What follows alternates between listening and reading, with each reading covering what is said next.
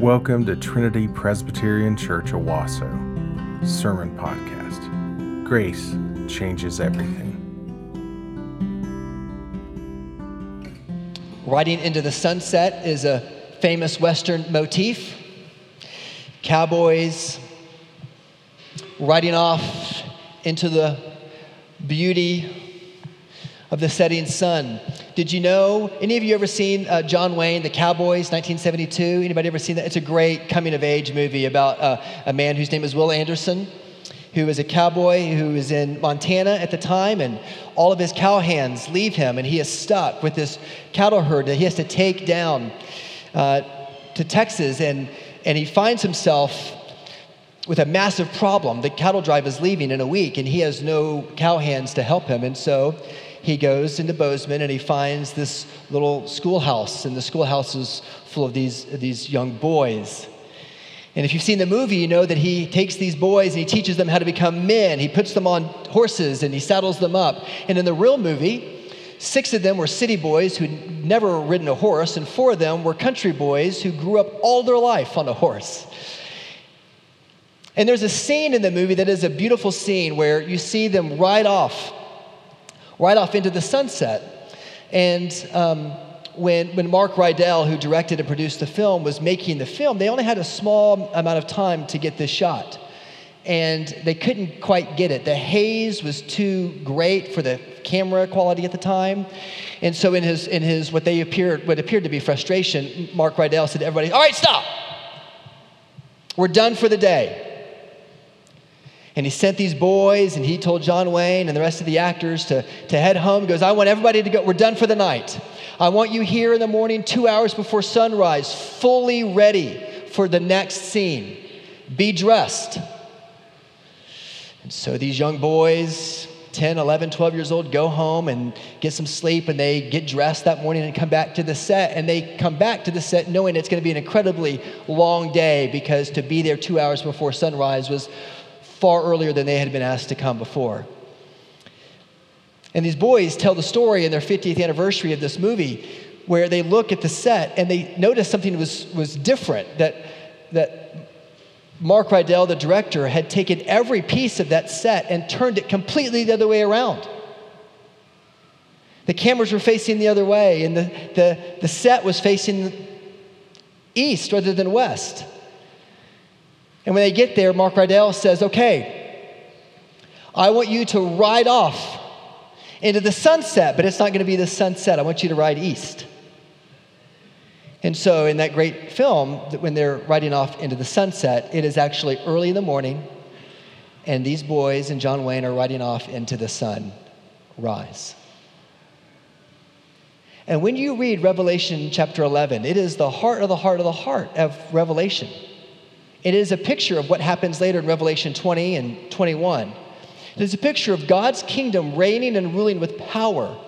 And it's as though God has taken the powers of the world and he has completely reoriented them toward his greater glory.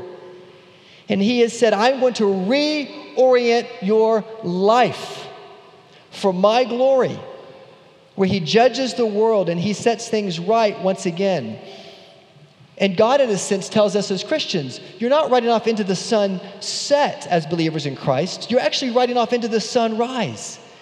Because there's a new day that will come when Christ will come again. And, and riding off as cowboys into the sunrise only makes sense, right? I mean, what are they going to do? Ride two miles and go, well, I guess we're going to break camp for the night?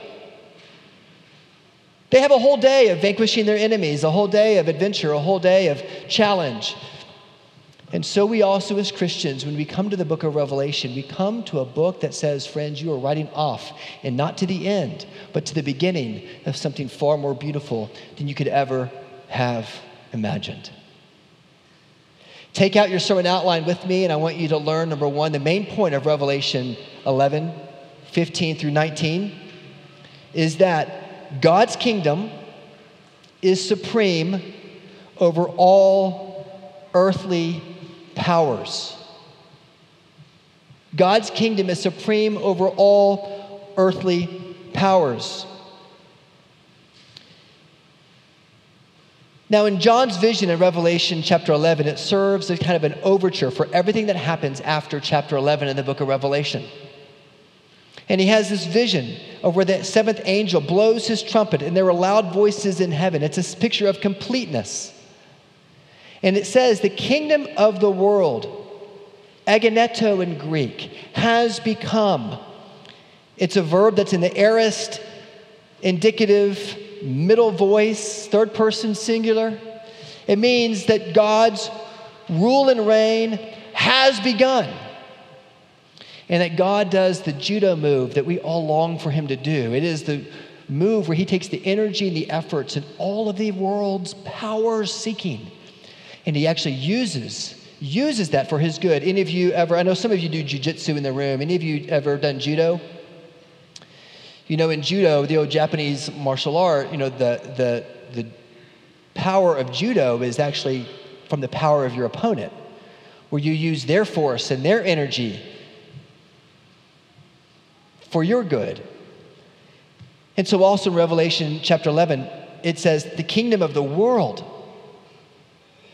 all the world's riches, the political power grabs, all the sin in the world that pursues satisfaction outside of Christ, God uses to magnify his own kingdom, the kingdom of our Lord, that is a reference to the Father, and of his Christ, the Son.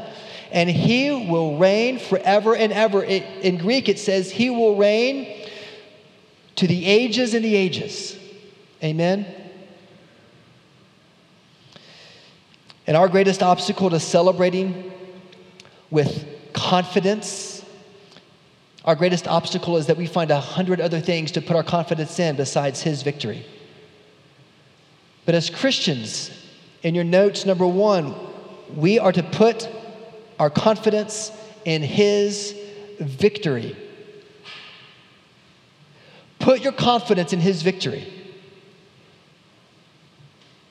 Put your confidence in His victory for the healing of your marriage. Put your confidence in His victory for the loneliness that you feel and the friendships. Put your confidence in His victory that He is calling us des- disparate, desperate people to become something beautiful in this place called the church. With all of our radical differences, He's calling us to be one. And our greatest obstacle of celebrating with confidence His victory is, is, is not our defeat against sin, not our helplessness we feel against sin but it's our complacency and our distraction.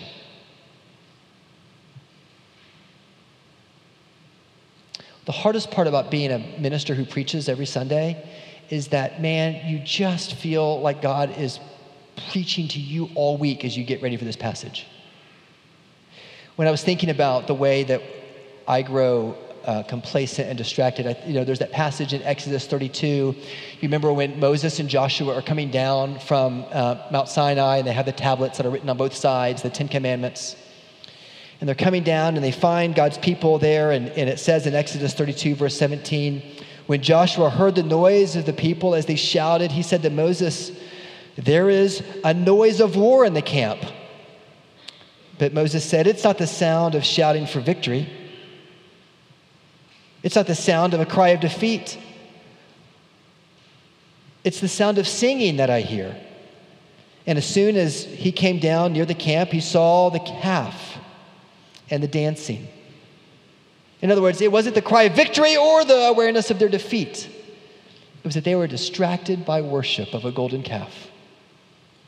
And Moses' anger burned hot, and he threw the tablets out of his hand and broke them. Oops. At the foot of the mountain. And he took the calf that they had made and he burned it with fire and he ground it to powder and he scattered it on the water. And he made the people of Israel drink their idolatry, drink the water.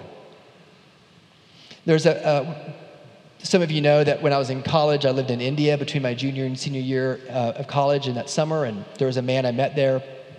Um, who said, Do you know the difference between Christians in India and in America? He said, The difference is that in India, when we profess our faith in Jesus, they take us out to the foothills of the Himalayas and they cut our head off. In America, Satan takes you out to the suburbs and he gives you a thousand paper cuts until one day you wake up and notice that you're bleeding to death because you never felt the pain. The kingdom of the world has become the kingdom of God, so we are to put our confidence in his victory. Not in our self saving strategies, not in the joys of all that we have in modern life, but in what he has accomplished for us, because the kingdom of the world has become the kingdom of the Lord and of his Christ. Hallelujah. When Moses was giving instructions for people to go to war in Deuteronomy uh, chapter 20. He writes that when you go to war against your enemies, you see the horses and the chariots and an army larger than your own. Don't be afraid of them, for the Lord your God will be with you. He who brought you out of the land of Egypt, and when you draw near to battle, the priests will come and they will speak to the people, and, they, and he will say to them, Hear, Israel, today you are drawing near for battle against your enemies. Let not your hearts be faint. Do not fear or panic or be in dread of them, for the Lord your God is he who goes with you to fight for you against your enemies, to give you the victory. He gives you the victory. And we are not culture warriors, but we are very much in a war, aren't we? A war against the sin that so enrages our own hearts and in our own families. And we are those who are prepared, even now, we are prepared for a spiritual battle against the evil forces of darkness which seek to wage war on his church.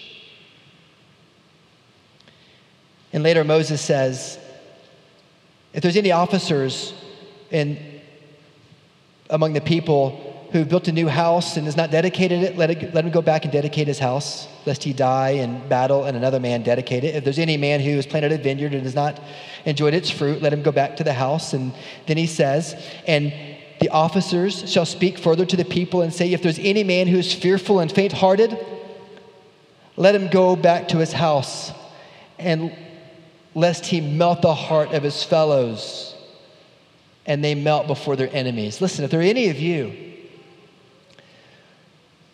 who struggle to believe the gospel, we want you. We want you to continue to come to worship. But we want you to be able to rest in what He has done for you. And those of you who are men of renown and courage, we need you to remind the younger brothers spiritually in this room and younger sisters spiritually in the room that our God will fight for us because there's a lot of people in this room who look out into the world and they are overwhelmed by the future for their children and of his church. But the Lord your God will fight for you. Hallelujah. Listen, our church was established in 2013. The oldest church in this city was established in 1885. And that means that you do the math. That in 2140, when this church is able to celebrate God's faithfulness for all these many years, we will say that it was not our self saving strategies or it was not by our might, but the Lord gave us victory. Hallelujah. But it takes a village. And, brothers, sisters, please hear me that you are called to encourage your brothers and sisters in Christ. You do not come as automatons in your little enclosed transport vehicles called cars to this church to sit within your little bubble in these pews and then to leave and wonder, how did Jesus speak just to me? But he speaks to you through the people that you've hugged during the passing of the peace and who you'll encourage after this sermon. He uses you in profound ways because the kingdom of the world has become the kingdom of our Lord and of his Christ. Hallelujah. Johnny Cash tells, uh, there's a story in uh, Walk the Line, which is the story of, of Johnny Cash's uh, life and, and, and marriage. And there's a, there's a passage where Johnny Cash goes to Folsom uh, Prison. Some of you have seen this. And um, his, his, uh, this prison is full of rapists and, and, and thieves and the worst kind of criminals. And um, in California, you know, his agent says to him before the show, he says, Johnny, this is not a good PR move. Like, your audience are good people, they're nice folks, they're church going Christians. They are not gonna like you hanging out and singing to these kind of folks. And Johnny Cash, without missing a beat, says, Well, then, they don't sound like Christians to me. If you have not been under, misunderstood for your faith, then there's a good chance that you aren't living it as the Lord calls us to live with confidence in his victory. Because people from the left will look at you and say, You are far too conservative. And people from the right will look at you and say, Because you care for the needs of the poor and you're so generous, you are far too liberal. We look at those churches in the Northeast. Isn't it staggering that churches in the Northeast already are like being used for other things than churches? Isn't it so sad? Like it breaks your heart. It thinks, you know, we saw that in, you see that in Scotland, you see that in England, you see that in Europe, but not, not in America. And then you see it in the Northeast. And we wonder, oh my gosh, that could never happen here. Anybody read the paper this morning? D1. The First Church of Christ Scientist, beautiful building in downtown. Mm. Could have been a beautiful church plant. Church of Christ scientists, by the way, are not Trinitarian, they are not Christian. They have this beautiful building in the cathedral district of downtown, and it, a church building, is fixing to become a music venue in Tulsa, Oklahoma. So you think that it just exists in Europe, it just exists in the Northeast or in California, mm, not in the heartland, but welcome, welcome to a secularized age where we are called as God's people to live out the gospel. It's going to take confidence in his victory. Amen? Not only does it take confidence in his victory, but second, the kingdom of the triune God gives you greater security than anything and is worth more than any sacrifice. The kingdom of the triune God gives you greater security than anything and is worth more than any sacrifice he would ask of you. When Jesus is teaching the parable, just after the parable we looked at last week, he says the kingdom of heaven is like a man who found a treasure buried in a field. And what did he do? In his joy, he sold everything he had. Watch car, house. He sold everything he had and he bought the field. And he did it in his joy. Because the kingdom of God gives you greater security than anything and is worth more than any sacrifice. In Ephesians uh, chapter 6, it says, Finally, brothers, be strong in the Lord and the strength of his might. Put on the whole armor of God that you may be able to stand up against the devil and of his schemes. We need confidence for that battle, and we need security knowing that even though we go to war, you have brothers and sisters who are there in the battle with you. You know, in the armor in Ephesians chapter 6, I've said this before. What is the only part of the body that's not covered by the armor of God? It's the back. Why? Because in Roman times, when the centurions would fight, they would fight in a circle. If you've seen Gladiator, you've seen, you've seen the way that they fight in a circle, and you have each other's back. And I wonder if you do. Do we know that the kingdom of God is the source of our security? It's greater than anything we could ever possibly want to be secure in. It's greater than your 401k kingdom of God, the security that God provides is greater than paying off your house, greater than buying a house, greater than selling a house, better than anything. Because he has accomplished for us through his death and resurrection our victory. Hallelujah. We give thanks to you, Lord God Almighty, it says, who is and who was. You have taken your great power and you have begun to reign. The nations raged, it says in Psalm chapter 2. This is an overture to Psalm chapter 2, where it says, The nations rage, and the kingdoms of the earth take their stand against the Lord and against his anointed one, and they say, Let us Throw off our fetters, let us throw off our chains. And they scoff at the Lord.